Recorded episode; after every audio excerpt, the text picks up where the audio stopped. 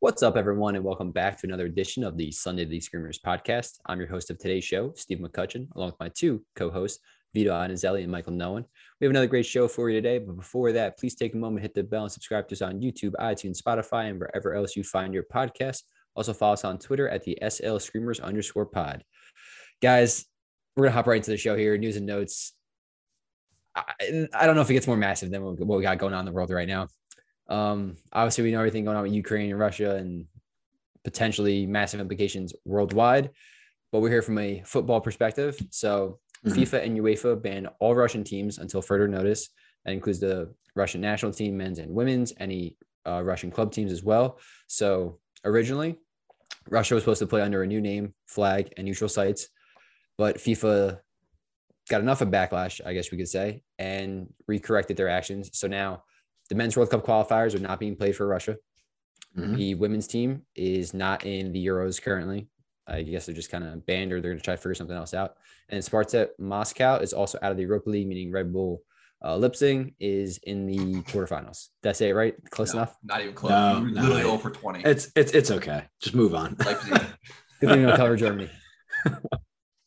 Uh, boys, thoughts on this? Um, there's also other things. UEFA ended their partnership with Gazprom, uh, Russian state-owned energy giant, supposedly a $40 million a year sponsorship, which is, as Vito said in pre-podcast, hard to hard to imagine UEFA turning down any type of money like that. Yeah, that's that's big money for them. They turned down. It is. Um, but to your point, from a footballing perspective, I absolutely think it was the correct thing to do the only other times I was researching this when this has ever happened that FIFA has stepped up and I guess you could say has done the right thing was when Germany and Japan were not readmitted to FIFA by the time for the 1950 World Cup after World War II. Mm-hmm. South Africa was barred for two decades during apartheid, apartheid, apartheid, am I pronouncing that? Apartheid.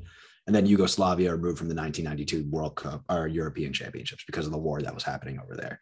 So it obviously has to be extreme circumstances for them to do something.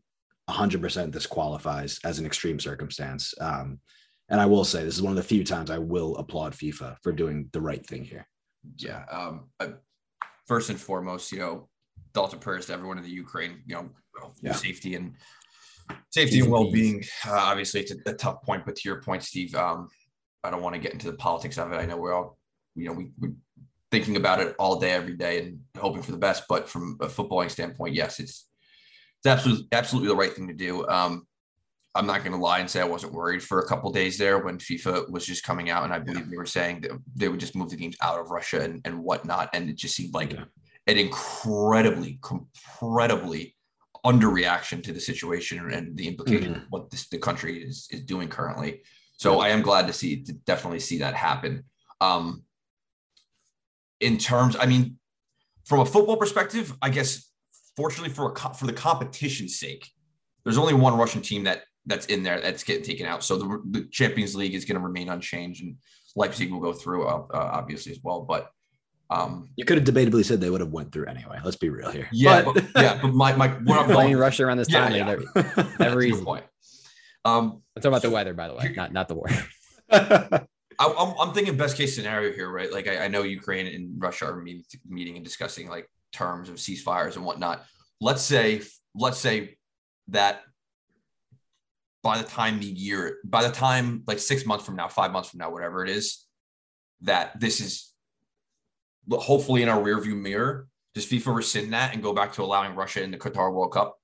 I think they go to a round robin with um what is yeah. it, Poland, Czech, and yeah, for the 13. Sweden. Sweden. Sweden. Sweden.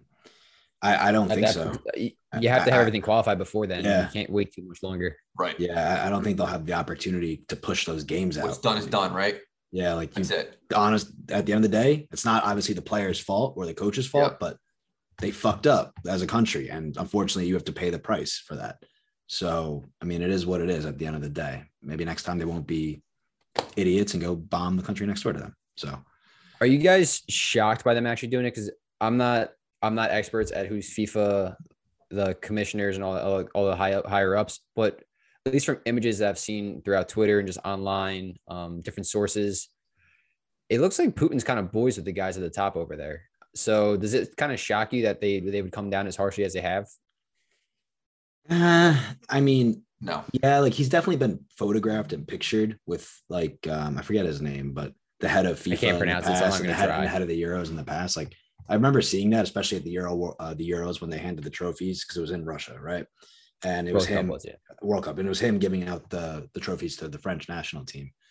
So obviously he's going to play a part in those types of things, but I think from their perspective, isolating one country versus the entire European, I guess, continent is, for, I, I guess this is going to be sound fucked up, but from a monetary perspective, it's the better move because is Russia at the end of the day ever going to provide that level of competition that those other teams are? And where are they going to put all their eggs at the end of the day with Putin or with the other teams that want to be in there? So, I mean, I think they didn't really have a choice in the matter, to be honest. Not to say that there should have been a choice, but you know, that's how if I were them and how I was thinking about how they looked at stuff in the past monetarily, that's what I would assume was going through their head. Yeah, and I, I would agree to that. And even further, just touching upon what you said about them being removed from from uh, qualifying now. How does how do you think FIFA has to look at that qualifying group with only three teams instead of four now? Because it's not a one-off against teams anymore. Best of best, you know, round robin. It's it's three teams. Each each team have to play two games against the other ones and play like a miniature table almost. That or bring the next the next best team in that missed out. Yeah, I would be probably say the next, the next yeah. best team. That's what I would say. Whatever, whatever, whoever would have won on points. Why don't we take that group of death and move one of them over there? Yeah, maybe this is all Portugal and like. I was gonna say this is all a ploy to get Portugal in. Yeah, yeah. Ronaldo can't miss the World Cup, man. Yeah, what's been what's been really great though is uh the solidarity across the footballing world. Um, I don't know if you had a chance to watch the Portuguese league this weekend. Um, Benfica has a Ukrainian national, and he came off the bench and um, they subbed out the captain, and the captain walked over to him and gave him the armband. He was putting on him, and, and he was looking around like, "What are you doing right now?" Because he's he's not the second choice. And they're like, "No, no, you're taking this right now." And he came on the field to the most enormous round of applause and screams that I've ever heard in my entire life. Like it was. Yeah. He he was visibly moved also, yeah. and it was I honestly I was visibly moved like watching yeah, that video. like, like you could you can see the lip yeah. trembling, and I was like, Jesus. And for every player, him, the players in the Premier League, the players all around in every league, the the ovations and the support and applause was it was tremendous. Yep. To to watch. You saw what uh Everton match with Alexander mm-hmm. Zinchenko. Mm-hmm. Yeah. Um. Yeah, it's. I mean, we're not. It's not. It's obviously worst case scenario at the moment, basically. But um, it's good to see that when it does hit the fan, you can count on football to still unite the world. Yeah. I'm curious to, you know, this is obviously a little bit of a side question, but obviously the World Cup and missing the World Cup has a big effect. But comparatively speaking, do you think, and this is more of a hypothetical, if FIFA did what they did, obviously they banned Russia from the World Cup, but let's say the NHL or someone like that did something along those lines, and maybe they had players put out a statement or from Russia, or they did something along those lines what do you think would have a bigger impact like that population?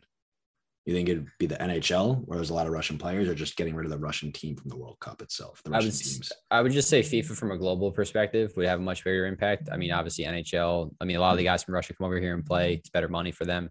Mm. Um, I guess in terms of like icons for their country, maybe it could be the NHL because I know it's really really big over there. Mm. Um, but as a global perspective, I think FIFA has the most eyes and enough pressure that they could potentially put onto a situation. Granted, do I think they're saving the world right now? Probably not. No, I don't. I don't think Putin having the Russian team banned is going to change his mind on what he's doing. But yeah, I, I would have to say pick the two. Yeah, I, I, would say FIFA two. I mean, obviously, you're not going to be able to stop NHL teams from feeling Russian Russian players. Um, I know mm-hmm. a lot of Russians are speaking out against against the atrocities going on right now too. It's not a, it's not a Russian citizen issue; it's a Russian government issue right now. Mm-hmm. Um, and FIFA is an intercontinental tournament. They play Champions League, they play Europa League, they play UEFA Conference League, they play the World Cup. That has much more of an impact than the, the hockey World Cup. The Olympics are done, so that's over. There's there's really nothing hockey related going on. Yeah, I, I would agree with you that Steve, from a global perspective, yeah, obviously the majority of superstar athletes in Russia, if they're not fighting bears, wrestling bears, are playing hockey. um, So that that would obviously have an impact. But I think if you want to make as much of a statement as possible banning it from FIFA. Granted, with that being said, I think you could ban them from curling and they'd be just the amount, same amount of pissed off. Um, that's the way that I, that's I Russia that operates. government would operate. I mean, they got they got caught doping. Yeah, fixing the Olympics essentially. Multiple and then times. all they had to do was call themselves the Russian Olympic Committee, and they were allowed to compete this year. What what yeah. the hell is that? I mean, you can't. It, this is the yeah. first time Russia's ever been truly penalized for some of this shit. You know, it kind of reminds me of like a. This is gonna sound weird, but like a child or like a dog that like hasn't been properly punished because like it pissed in a corner and you just keep it piss in it. Exactly. Like I think we're coming to that point where you just got to rub their nose in it at this point. Be like, no, no Russia, no Putin. Stop. Yeah, yeah.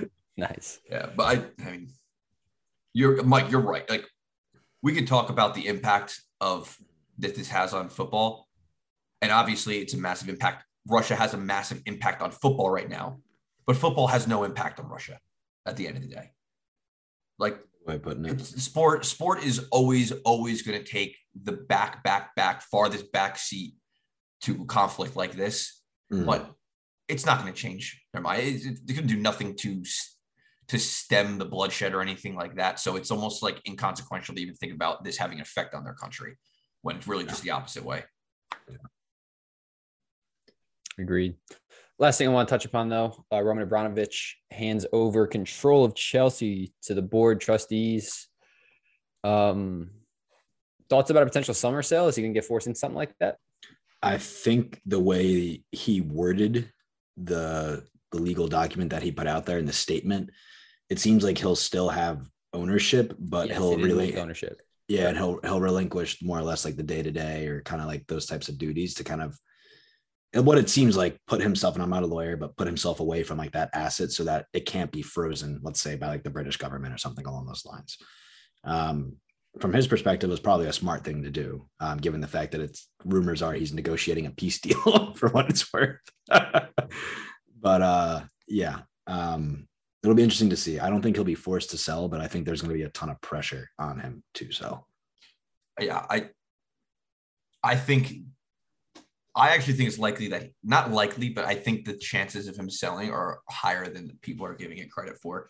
There was also, there's already rumors of him potentially selling the club because he was denied his visa, and now his name's being thrown out in the House of Parliament uh, in the UK as specifically worded as I mean, don't this isn't verbatim, so don't quote me on this, but essentially they read out all the names, 36 names of the Russian oligarchs that have involvement in the UK and Roman Abramovich was the first name on the list, and it was yeah. specifically cited yeah. that why should we allow this man to own a football club in our country? I think the move he made was smart from his perspective because if he wants to do everything he can to keep control of his club, he has to act in good faith, and that is the first step by relinquishing any and all ties to the club outside of pure ownership and letting it be run by by UK citizens and, and the board of trustees. So that's smart. What was really interesting was Abramovich's daughter actually, I don't know if you saw this, tweeted anti-Putin yeah. message. Yeah. Um, basically saying like the biggest and mo- it says the biggest and most successful lie of the Kremlin's propaganda is that most Russians stand with Putin. I'm curious whether or not that includes Abramovich in, in that, which obviously would be huge on the implications implications of potentially selling the club. Yeah. But ultimately, this is completely out of his hands. The government can could make him sell. They can force a sale of that club, and he can't do anything about it. Period. I'd be curious so, though, because like assuming, let's say hypothetically, he's forced to sell, right? Right. Then how do you not look at a Newcastle or a Manchester City or any of these other clubs that might have shady owners, hypothetically, right? And then be like, okay, given what they might have done in their countries, why are we allowing them to have put their money into our teams? And why are we allowing them to do this? And it creates a domino effect. Yeah. Right. So not to say like I wouldn't personally love it, like obviously, but like, you know, have a new owner come in from that perspective. But I think it starts a conversation that's much bigger than just Roman Abramovich. I'll say that. Yeah. Yeah. It gets a lot more complicated than after that. Yeah, that was actually something that came up after the sale of Newcastle. They, they introduced new legislations in the buying and selling of the football clubs mm. to pretty much dictate that they couldn't be state state run, not owned, state run. Um, but yeah, I it oof. Wild times. Every day is a new page in the history books. Jeez Louise. And of course, uh, Russia does disagree with all the sanctions, by the way, just heads up. Um, there's nothing, nothing's happening in Russia. It's all, no, no, no, nothing. They're having fun in the sun. Even China's sitting around going, damn this propaganda. when you when you know China is saying that, you know you fucked up. yeah, exactly. Exactly. Moving on, maybe some uh, brighter news for us. Let's head over to the Stars and Stripes section where we check out all the United States men's national team news, players across the board. And first off, congrats to Jesse Marsch on landing the Leeds manager position. He only lasted a few months at a club that I cannot pronounce, so I will not try anymore on this podcast. but what's your guys' take on it? Obviously, it's a great move for him, possibly a great move for the club. Interesting I, for Leeds, though. I am bittersweet about it because I really wanted him. I knew it wasn't going to happen, but God, I just part of me just wanted him to manage the United States men's national team so goddamn badly. But we're going to have to wait for that moment in time. Um, I think he's honestly the, one of the best managers Leeds could have recruited. Not just saying that biasly as a U.S. fan, but the way he likes to play, the attacking style of football. Um, obviously, those Leeds players have been drilled into for the past couple years with a specific type of philosophy, and I think given his background in the Austrian and German leagues, that's how Red Bulls have historically liked to play in both of those leagues. So I think he's a great manager to help pull them out. Um, you could probably expect them to be doing a decent amount of the same type of tactics and game plans. I think for some of those bigger teams, he'll probably be more pragmatic and not just go all out and keep getting hit on the sucker punch counter. But we'll see what happens with Jesse. Yeah, it's definitely I, I definitely really love the appointment. Um, it's a really a big chance for him to prove himself in a league where the competition is even higher than Germany. I think he got kind of got the short end of the stick when he went over to Leipzig, given the amount yep. of quality departures yep. that had left that team. Um, and he didn't really get a, a, ton of time. He got 21 games. That's was it even that many? I just more than so. half their season. You know what I mean? Um, well, domestic domestic games. Keep in mind. Hmm. Um, so obviously, it wasn't a, a, the six, most successful stint in the world, but he didn't really have a great foundation to start with, uh, given given departure. So, I mean, he's got just as much of a monument, monumental task to do with this mm-hmm. team right now, who couldn't buy a win at this point in time. So the real question of all this, if he keeps one clean sheet, regardless of relegation, does he keep his job? Honestly, you'd have to say yes. I mean, they they couldn't keep a clean sheet if they they fucking tried right now. Um, I mean, I think if they stay up, they got a lot of work to do. Again, we brought this up defensively. I think that's their biggest flaw and their biggest Achilles heel. It's probably due to the way they also played. But a little while ago, we got hammered on Twitter for saying, "Oh, the goal differential, like because of the Man City and the Man U game." But I mean, in the past month, Jesus fucking Christ, like it is not looking good. So I think that's by far their biggest area of improvement. If Jesse Marsch can keep a single fucking clean sheet, give him the job. Let let him roll with it. I mean, I like it. I like Bur- it. Burnley are one win or two draws away from putting Leeds into the relegation zone, and I say that because Burnley have two games in hand.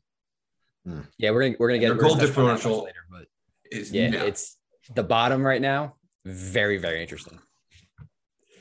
Um, moving on, Sergiño Dest has strung together a few good performances, gotten some praise from their manager Xavi, and doing it at left back, if I'm not mistaken. Definitely last game. I don't know if it was a game before that as well, but you know, playing a little, a little bit of his natural position, so it's good for him.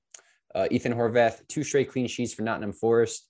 Uh, trying to keep the starting job right now. The starter uh, got a red card, so I think he's out for one more game at least, and he has one more chance to keep that. Um, fun fact: Turner and Steffen, at least on paper, both injured. Um, we have qualifiers come up in a couple weeks, so something to look forward to. And then Jordan Pefok, another assist in 90 minutes played, two key passes, and fouled three times, which was the most in a 3 1 win for Young Boys. So heading over to the Premier League. First up, we'll get right to it. Mike, close your ears. Don't listen to this one. Burnley, the trap game of the week against Spurs, 1 0 victory. For what it's worth, I agreed with you about this. And I said this was. No, you coming. did. You definitely did. if you're a true Spurs fan, you know that they'd shit the bed after that. So let's be real. You don't got to be a true Spurs fan to know you're going to shit the bed. I hate to break it to you. big win for Burnley though. Another three points. They are on a pretty, pretty good hot streak right now, and uh, climbing up that table just a little bit. Watford won, Crystal Palace four. Palace seemed like they were back until later in the week. Um, Liverpool six 0 over Leeds. That was all on Wednesday. Thursday, crushing, crushing defeat for Wolves. Two one loss to Arsenal. Uh, I want to say what the 80, 79th and like 84th or something like that. It was it was like later than that, I think. Way later, yeah. It was close to like later. 90th yeah. minute. The last was it? Okay. It was, it was later. There's I think 84th minute and 89th or something. yeah, was. that was a, that was a big blow to their European hopes. I thought for sure they were in for another 1-0 result. I, I, if dude, they were up Listen, one. If you told me to bet it, yeah. I would have like hundred percent. Like fair. I mean, truthfully, fair play to Arsenal. I mean, watching that game, Arsenal was in the commanding seat for seventy-five percent of it, at least. I, I mean, Wolves had an opening 15 minutes of sustained pressure, maybe like maybe 10 minutes, but outside of that, Arsenal completely dictated the tempo of play. I, I think while it's unfortunate that last goal is not going to be credited to Lacazette, it's going to go down as an own goal, and on the stat sheet, it's going to look poorly. I think Arsenal deserved all three points. Yeah, I, I, I it's hard to disagree with that, honestly. Um, it's, it's just you know I'm just crushing. Um, I like Wolves obviously, and then being a Chelsea supporter, I hate Arsenal. Um, what one question for you? Did you actually write Ouch Town population wolves in the Google Doc?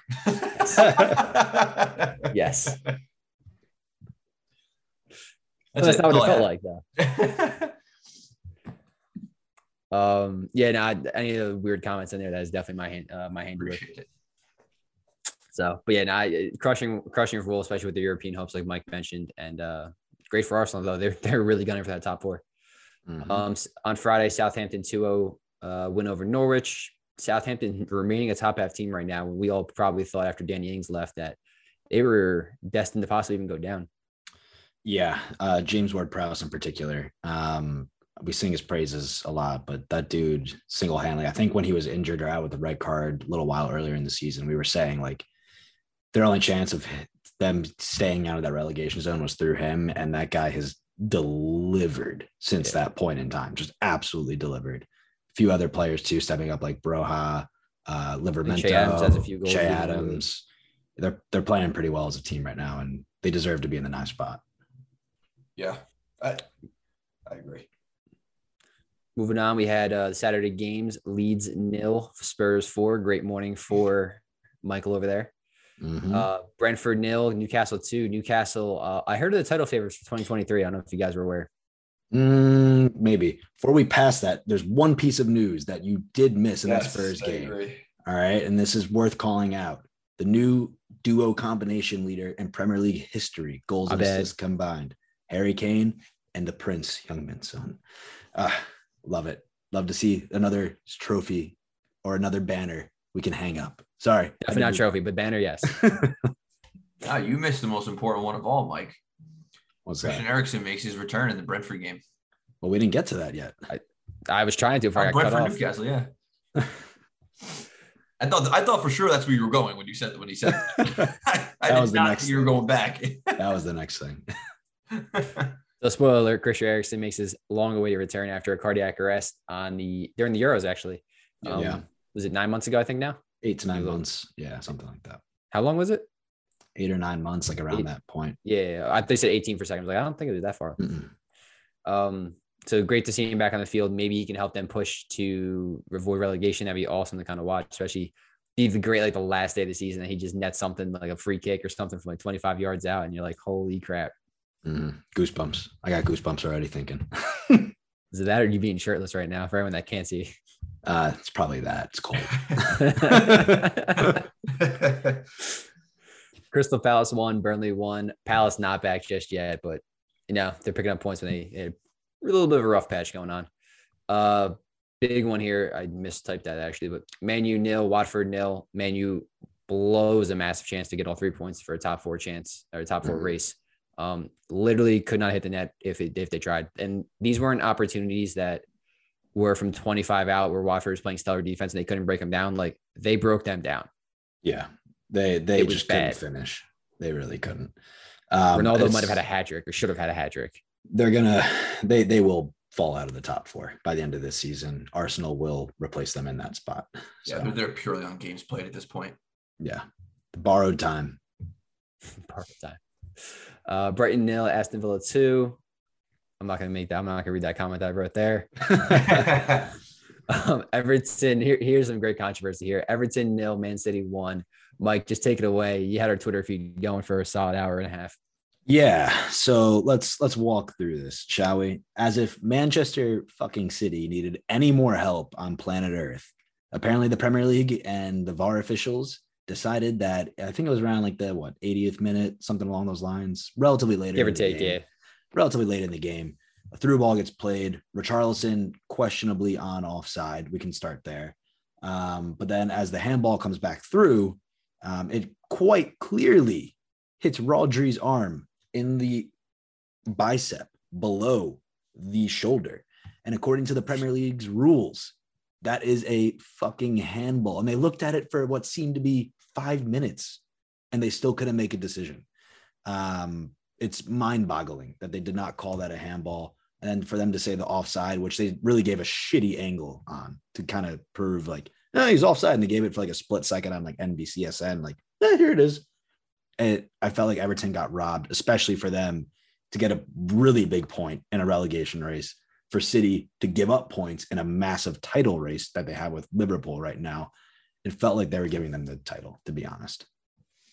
Where, so where are the cameras for VAR like placed? Like, if you go to the NFL, as one like for instance, they had big issues with goal line technology, so they put like cameras directly on the goal line. Now I understand offside is a much different rule. You have an entire half of a field you have to cover. Mm. But like the fact that one of the cameras is on like a I don't know what you want to say like a close to like a 30 to 45 degree angle to the side of where it should be when it should be dead even to help to make the most accurate judgment like there has to be a better angle or shot that we didn't see like I, don't know I just don't understand how how difficult it could be for like maybe the FA to put in like some type of rule that says, hey, the technology is there where you have to have certain cameras across, let's say like the stadium every five, 10 yards, every, every five 10 yards of like the pitch, right? So that way we can just literally get the perfect fucking view of it instead of going through these 35 acute angles looking at these ridiculous images and kind of playing is he off or is he on game. So yeah, I feel like the line situation, the blue and the red, like they never add up to where the guy actually is. I don't know. I feel like I feel like I'd be placing those lines in a completely different spot than the officials do sometimes. Additionally, it should also go benefit to the attacker, right? It should always be the attacker's benefit in that scenario. And then it has to be clear and obvious. What was clear and obvious about that?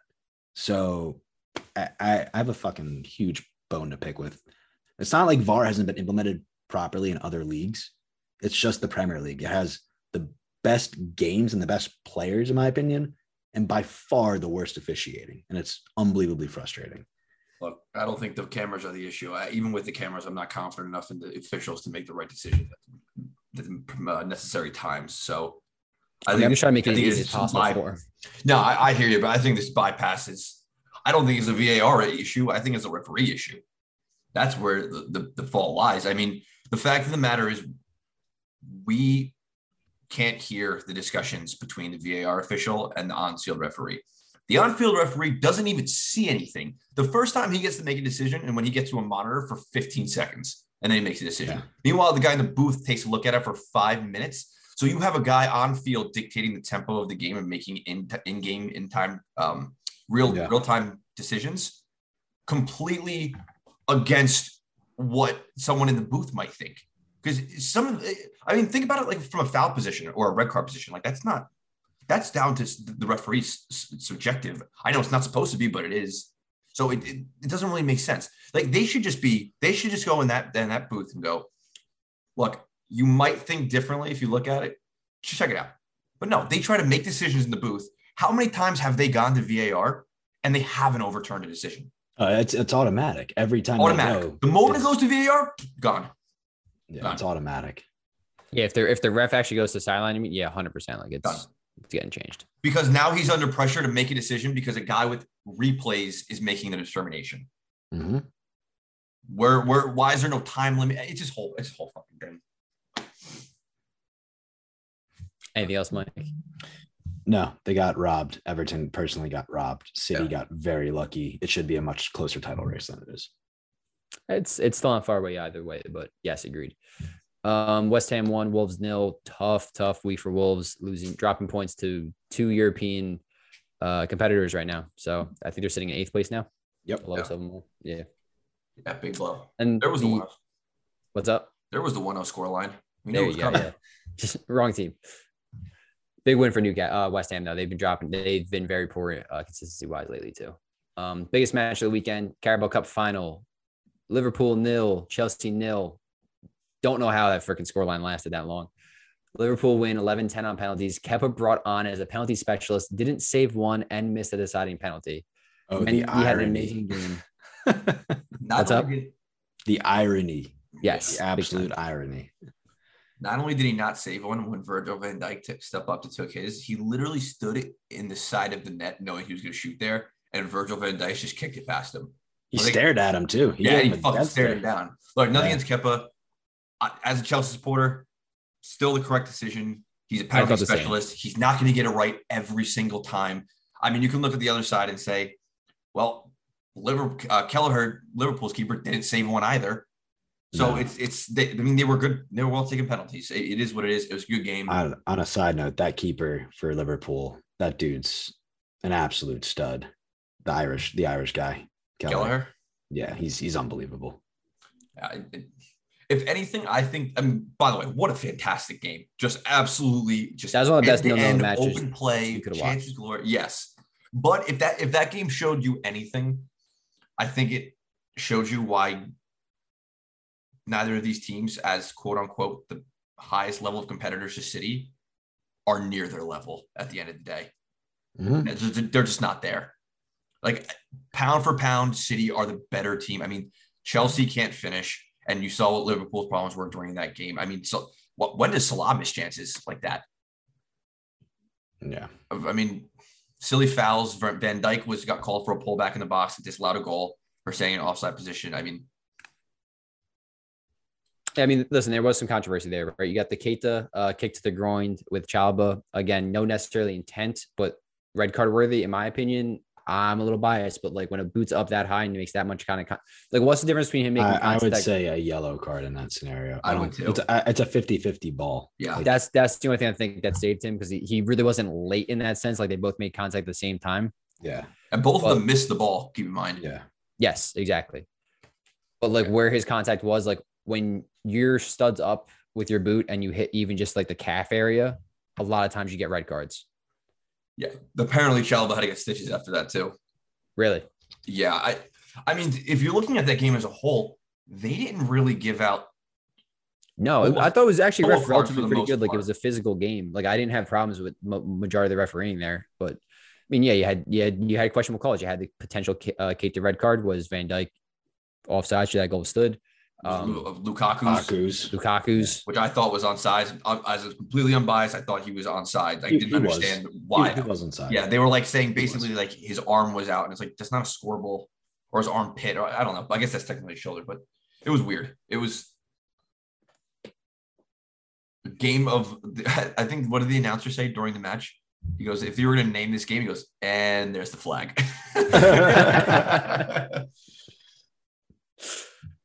Yeah, it was for as many missed chances and that there were and some controversy. It was an absolutely peach of a game to watch, though. Absolutely. Yeah. Um, let's head over to next week, though. We got some massive games on the upcoming schedule. First off, let's just kick it off with Burnley. Um, Burnley versus Leicester. It's happening tomorrow, I guess, as this podcast actually probably comes out, is today. Uh, Burnley eight points out of 15. Leicester two out of their last 15. Leicester sit uh, with 23 games played and 27 points. And Burnley 24 games played and 22 points. A win takes Burnley all the way up to 15th. They two, and they have two games this week. Just want to say for you guys give me so much crap the other week or two weeks ago for saying Burnley had zero chance of getting out of relegations going. Fuck you. I still think they're gonna do it. Sean Dyche, come on, Mike, you're your man's like literally your your your man crush. His Monday. nipples and, are hard right now. Yeah. um, I mean, there's I believe I, there's every possibility Burnley could do this because Leicester are a sinking fucking ship right now. Um, Leicester in their past couple five games, loss, draw, loss, draw, loss. So maybe history dictates draw in this scenario, which would kind of suit both teams, I think, from a points perspective and the way they're both playing. Um, but Burnley, like we've been saying, they're playing well since they've got Wout Weghorst. That guy's come in. He's made a difference. Cornet has made a difference. Um, they look like a team that knows where they are and knows what they are, and they know exactly the position they have to get to. And that's the most dangerous thing about them is they've done this so many times, and they will probably outmuscle the other teams to get to there. So if they do stay up, Weghorst is going to save them. He's looked so good the last couple weeks. I think he's a large reason that they're even they've even pulled seven of nine points from the last three matches. He's looked incredibly good. Yeah. Um, I mean, he's literally a burn. I mean, come on, that guy's a Burnley player through and through. Let's be real. Yeah. yeah. It's about yeah, it's very accurate actually. It's extremely accurate. Um, with with that being said, we talked about the uh, the Leeds matches. Um, we talked about not being confident, not only in the teams down low, but at the teams above the relegation zone, not being bad enough to drop enough points for the teams in the relegation zone to catch them. Mm-hmm. Thoughts on Leeds falling down? Burnley wins one match of their two in hand, and they send Leeds to the relegation zone. I don't think it'll be Leeds. I think it'll be Brentford. Oof. honestly. I, I would I love Eriksen, but I, I think Leeds will get and your in your favorite word, Vito, the manager sack bump. Right. no, I think uh, the good old sack tap. what was it? I think that was on like the first episode of the podcast. Too. It was very early. Um, but I, I do I do think that Jesse Marsch come in and instill a new philosophy, and I think they will get some type of results out of him to to keep the team afloat. I think Brentford right now, kind of just looking at form, looking at the way they've played the games. Granted, they just got Eriksen back, but 27 games played. They're at 24 points. Leeds have a game in hand. Everton have two games in hand. Burnley have two games in hand. I don't know if Brentford's going to have the ammunition to keep themselves up at the end of the day. So, well, I mean, get, getting into it Saturday, Leicester picking on them. Kind of, they have two games to make this week. They have Burnley on Tuesday. Then on Saturday, they host Leeds. Leeds only has one point at the last 15. Obviously, as Mike mentioned, the new manager change. But mm-hmm. their last four games, last four losses, I should say, I think the actually last four as well. Um, 17 to 2 on goals. Granted, Man U, Liverpool, Spurs, but then you even throw Everton in there who whipped them 3 0. Um, those kind of scorelines, you're, I mean, if you get into a spot where it's goal differential to stay up or go down, See I mean, they're, later. They're past that point already. Like they have to outrightly win on points because there's no way they're covered. They're at negative 31. The only team more the worst goal differential is Norwich at negative 40. Otherwise, the next closest is negative 22, and then after that, it's like negative 17. There's there's no they're never gonna make it on goal differential. It's just not possible. Especially against Burnley, who's like probably like minus five because they have they don't. Burnley's only minus eight. Mi- minus eight. Eight. Yeah. They are. Yeah, it's just not. I, I just threw a random number out there. I just knew it was low. If if Leeds are going to score enough goals to offset that goal differential, they're winning enough games to, to points to yeah. advance it. Yeah, good point. Exactly. Very so. fair. Very fair. Um, another big game, Mike just kind of mentioned Brentford. Norwich host Brentford. Norwich 4 mm-hmm. points out of their last 15, so a little bit better than usual. Brentford won out of their last 15. Haven't won a, a Premier League game since January 2nd. Uh, Norwich sit in dead last, 26 games played, 17 points. Brentford 27 games played, 24 points. Game in hand on them. Norwich wins this, they have a shot at staying up. Not saying it happened, but they have a shot, right? It's, they win that, they're four points back. They win the next game in hand on on Bright uh, on Brentford.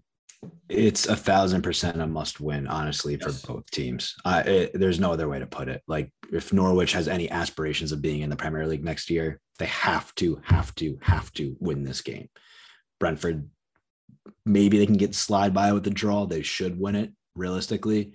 But for Norwich, it's do or die. This is the team you have to get points against. So, Josh Sargent masterclass coming up or nah? I would like to say yes, but unfortunately, that defense has a minus 40 goal differential for a reason. So, uh, um, I, I, he could he could, he could score three goals in that game and put up a hat trick, and they lose six to three. So, it's a valid point. Any takes on that one, Vito? Yeah, it's not going to happen. no, I know Mike's right. I, I mean, forget about the fact that you need three points. We, we just we were just talking about it. The most likely candidate to go down is Brentford, and if mm-hmm. you want that to happen, it means you got to take points off them if you want to stay. That it just that's what it comes down to. I mean, you you could accomplish this. You put yourself within three points with the game in hand of them going down because collecting points is great. That's obviously gonna this is gonna save you, but you need to send someone past you to make it make it count. Like it doesn't matter. It, it doesn't matter. You can win games now and then, but if everyone in front of you wins, it doesn't make a difference. Right? Exactly. Exactly what Newcastle just did over the past month. Exactly. Exactly. They you got to take points off of the people that you need to go down. Yeah, it's great to win games. It's great for Burnley to win a game against Tottenham. Obviously, that's incredibly important. It's a big three points against a big team. But if you, I think if you ask them, what would they rather take three points off Tottenham or take three points off of Watford guaranteed to yeah. keep them farther at bay? Wa- Wa- Watford. Watford. Thousand percent. You the points against the season relegation are more important. Period. Yeah, thousand thousand percent. Yeah, and if you don't win those games, like if they don't, Mike's right. If they don't win, they're done. That's it. Because then Leeds Leeds aren't going to go down, and Everton's not going to go down. I don't think it's going to happen. Newcastle definitely aren't, and Leicester aren't. Brentford is their only option, and if they don't pick all three, then I, I I find it hard to see Norwich climbing high up enough to take them out. I'm with you on those. On Sunday, we have the Manchester Derby. City host Man U. City has 10 points out of the last 15. Man U, nine out of their last 15. Uh, obviously, Man City sitting in first, 27 games played, 66 points. Man U sitting in fourth place currently, right? Still? I actually have it in front of me. Yeah. the time being. Time being. 27 games played and 47 points. Um, interesting game, in my opinion, just because preseason, if you had to pick a dark horse to kind of go through the gauntlet of the Premier League to possibly win it, Ronaldo's transfer, Varane's transfer, Man U were definitely on the brink of that discussion, and yep. it just the went one. the exact opposite way. Yep. Chelsea was at the time being pegged as a title challenger after Lukaku by the Champions League victory. Liverpool's Liverpool and City City. The only other team that could have be a dark horse was United, and boy, has that not come to fruition. And we all pretty much had been them, nothing had short of guaranteed top four. What's up? Yeah, we, we all, all, pretty much picked them guaranteed. Like we had our top. I picked them to finish like second. Yeah. Yeah, I mean, granted, that doesn't sound great on paper, but I don't think anyone would have predicted the struggles that they're going through right now. Not with Ronaldo in the team, Varane shoring up the back line, De Gea returning to form, Bruno, Bruno Fernandes, Rashford. I mean, it just has gone incredibly sideways.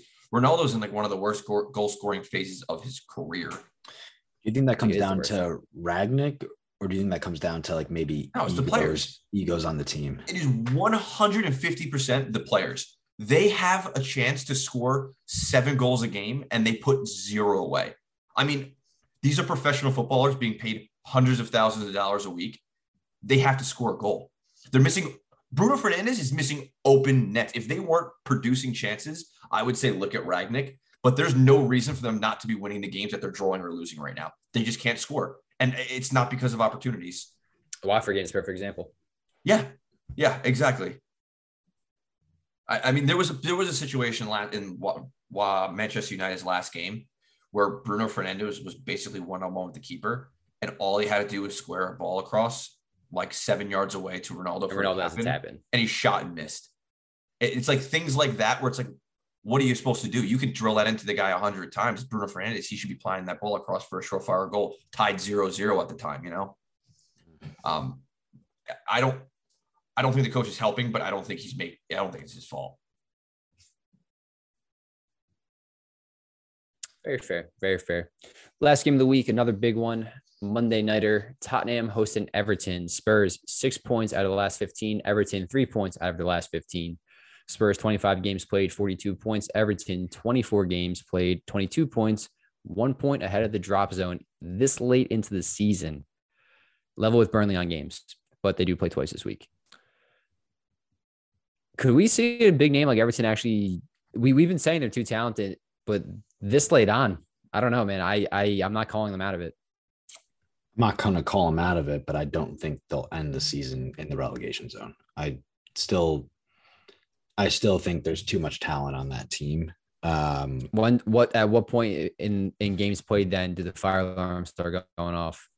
I think the fire alarms have been going off, to be honest. I mean, Rafa got fired. They brought in this uh, new coach, right? It's been going okay. The next couple games they have to play too, if you look at it. I think it's who is it? The you just not want to say Frankie Lampard's name? Yeah, Frankie Lampard. There you go. Super Frankie. but uh they have who is it? They have Spurs next, and then they have I'm trying to look here. They have Spurs, they have Wolves, Newcastle. Um, that Newcastle game will be pretty interesting. So the Wolves game, but I mean, I just can't fathom the fact of them going down. Like it, it doesn't compute in my head. So they could potentially lose seven of their next nine right now, given their lineup. And that's the dangerous part. A lot of these other teams don't have the, the difficulty of the lineup that Everton's about to face. You're talking about Tottenham, Wolves, Newcastle United, West Ham, Liverpool, Chelsea, Leicester, Arsenal towards the end of the season. That's the last, not, not, those are in order, but there's a couple games in between, like some decent ones, like a Brentford match they need to take points off, a Crystal Palace match, and a, and a Watford match. Every other one of those games, they probably could and will lose. Well, now I say that they'll probably win that's, but that's that's a brutal schedule. Yeah, eh, yeah. The alarm bells are. I mean, the fucking Hindenburg had alarm bells. You know what I'm saying? This is where Everton stand at the moment. Um, I think if they if they don't get a point, even a single point, by the time they play those games in hand, which is basically two games, if they don't take a point off those two, then it, it's looking like it's really, really possible. If they don't beat Watford, yes. How about that? Mm. I mean, right now I have a, it's a 16 race for relegation. It's Brentford, Leeds, Everton, Burnley, Watford, Norwich, um, Newcastle. I I feel like they made all the right moves. They're playing so well. They're above it. Leicester, so many games in hand. I just don't see that being an issue. Yeah. Um, and then Villa above them, they're sitting at 30 already. I, I yeah, thir- thir- 32 is probably thir- 32 is probably the safe zone, or 30 is probably the safe zone for these teams. I had to guess. You get I'd say 30, a little higher than that. I'd probably you say get to thir- you get to 32, 34, you're probably safe. So lower than that's a lower number than we've seen in the past. That's for sure. Because of the quality of the teams, man. I know historically, it's always we talked about this one week. You guys laughed at me when I said it's like 30 points for safety. It, it was historically what about 38 points you're safe? I think it's like 38, yeah, or give or take. It's, it's definitely not 38 this year. No, it won't be. I'd say 35 guarantees. And then like you go 32 to 35, it's questionable. 30, I don't, I don't think 30 gets it done. I think we're going to see really just one team fluctuate between that 17 and 18. I think Norwich and Watford are foregone conclusions. I think I would agree. I think it's over for them. I, granted, it's really difficult to say given it's only a three point gap, but with game game in hands and the way they're playing, I mean, it's not not crazy to think. Um, so it's really just going to be who's that last team, the one the team that finishes in 18th. I think it's going to be a battle between Brentford and Burnley, and I think Burnley will come out on top. I think Brentford and Leeds. I don't know, man. I believe in Dyche. I, I think I think Burnley just. I'm really starting to believe in Burnley right now. I mean, two wins and a draw from the last three. That's that's bananas. They feel like, but I feel like I don't want to say they've been unlucky all year. Because I mean, with the amount of draws they have, but they've been playing their same exact style of just grinding it out, grinding it out, grinding it out. And I just think don't think results are falling the right way for them like they have in the past years. And I'm feeling like just the law of averages is finally just taking over, and like they're getting those points that they should have been getting earlier. Yeah, I think that's always been Burnley's style. It's like it, every every point matters at the end of the season, right? And a lot of these other teams don't play for draws. Watford has four, Norwich has five. Burnley has 12. 12, 12 draws. That is huge. If you're talking about a relegation battle where 38 points guarantees you survival, towards the end of this, by the time the season ends, Burnley will have 16 draws. They literally need to win five games, basically, to, to four games at that point to hit that hit that point total. And it's a smart way of looking at it when you know you're not going to compete for Europe anyway, and you're really going to go down if you play an expansive style, given some of these yeah, I mean, quality you they have. Don't have. They don't have the funds to be playing for Europe. They like, and they're exactly. well aware of that. Exactly. Spend the time, build, build, build, and that's what they do. Um, on a side note, fun fact for you, in case you are thinking about Norwich being potential stair uppers, Norwich are on track for 20, just shy of 22 goals in the entirety of the season. Is that good? Record for lowest amount of goals in a season. It was set by was matched by Sheffield United last year at 20. So to talk about the insurmountable challenge that Norwich and their fan base is facing, I mean, damn. So you're saying they have a chance? So you say there's a chance. saying there's a chance. I won't call Norwich out dead just yet. I want to see the Brentford result. They win, it's possible. Anything other than three, like Mike said, I that at that point you're see you later. Toast. Toasty. What's the rest of their schedule though? Do they have a lot of top teams left or who Norwich? Yeah, Nor uh, even Watford too. Uh, yeah, Norwich is Norwich is uh, they're fucked. I mean, is that the nice way of saying it? They they have what uh six, five, 11 games left about right? They have, they played yeah. what 27, yeah, 26. Uh, whatever. regardless, the, the teams they have left to play out of those 11, 12 games: Chelsea, United, Newcastle, West Ham, Aston Villa. They Wolves, play Leeds Tottenham. Yeah, well, I was going to get to that, but in the yeah. relegation battle, they mm. play Leeds and Burnley and Brentford and Brighton, and that all comes by the middle middle of April. Those winnable games, because the games they're ending on, they should they probably will end up with six losses to end their season. So I'm looking at Watford's right now. They go Arsenal and Wolves back to back. After that, Southampton, Everton, Liverpool. I mean, it will go there, but then Leeds, Brentford, Man City, Burnley. Wow. And they end the season with Crystal Palace, Leicester, and Chelsea. The so talking, like they played pretty much everybody at the bottom still. Yeah, Premier League script writers are, are really putting everybody together at the end of this season, huh? Yeah, scheduling was spot on this year. Yeah, besides the whole COVID shit, but no, that's another day, another day, another talk. Another day, another talk. I think we're, I think we're actually in in the midst of one of the greatest relegation battles we've seen in the last decade. Uh, there's six teams. It's, it's, it's shaping up to be that. It really is. And the title race is going to be reminiscent of what was it, 2018, where City pipped them, pipped Liverpool by a point, or 2019 was it? Or you could take the uh the Kun Aguero Man City first one Oof. over um over Man you want points or uh, goal differential. Like the three places you want to see a um like there's three places you want to see a battle right in the league. You want to see for the championship, you want to see for that last European spot, the Champions League spot, and you want to see the relegation battle. And we are in on fire on every single one of those in the Premier League this year. But that's that's what we said at the beginning. It was kind of it, the league's basically broken up into a, a top seven table, and everyone's bottom basically. bottom six, yeah, island of like ten teams in the middle. No, yeah, like I said, top. There's top eight, right? I there's after Wolves, I don't think anyone can get in Europe, right? I don't think Brighton Brighton's not strong enough. Southampton's not strong enough. So they're talking about Wolves and up to West Ham's basically fighting for Conference League and Europa League. I think we have our top four relatively picked out as of right now with Arsenal mm-hmm. sneaking into fourth. And then relegations, six teams, literally like any one of them could just screw up or injury or something and just and just go down. Yeah. It's gonna be great. I love it. Good race. Good race. Any other final thoughts, boys? Yeah, give the Barclays Premier League more Champions League and Europa League spots. I was gonna say biased, but I like it.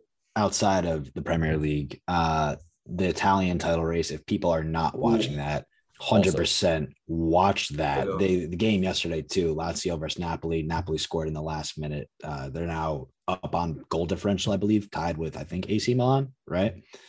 Um, Correct. Yes. Yep. That that title that that title race is legit. You should and Inter's check two that points out. two points back with one game in hand. Yeah, it's it's gonna shape up very nicely. Ooh, quietly uh, crept back up in the top four after they were. Yeah, Juventus has quietly crept back into the title race at 50 points, seven points behind the leaders, potentially eight depending on Inter's match.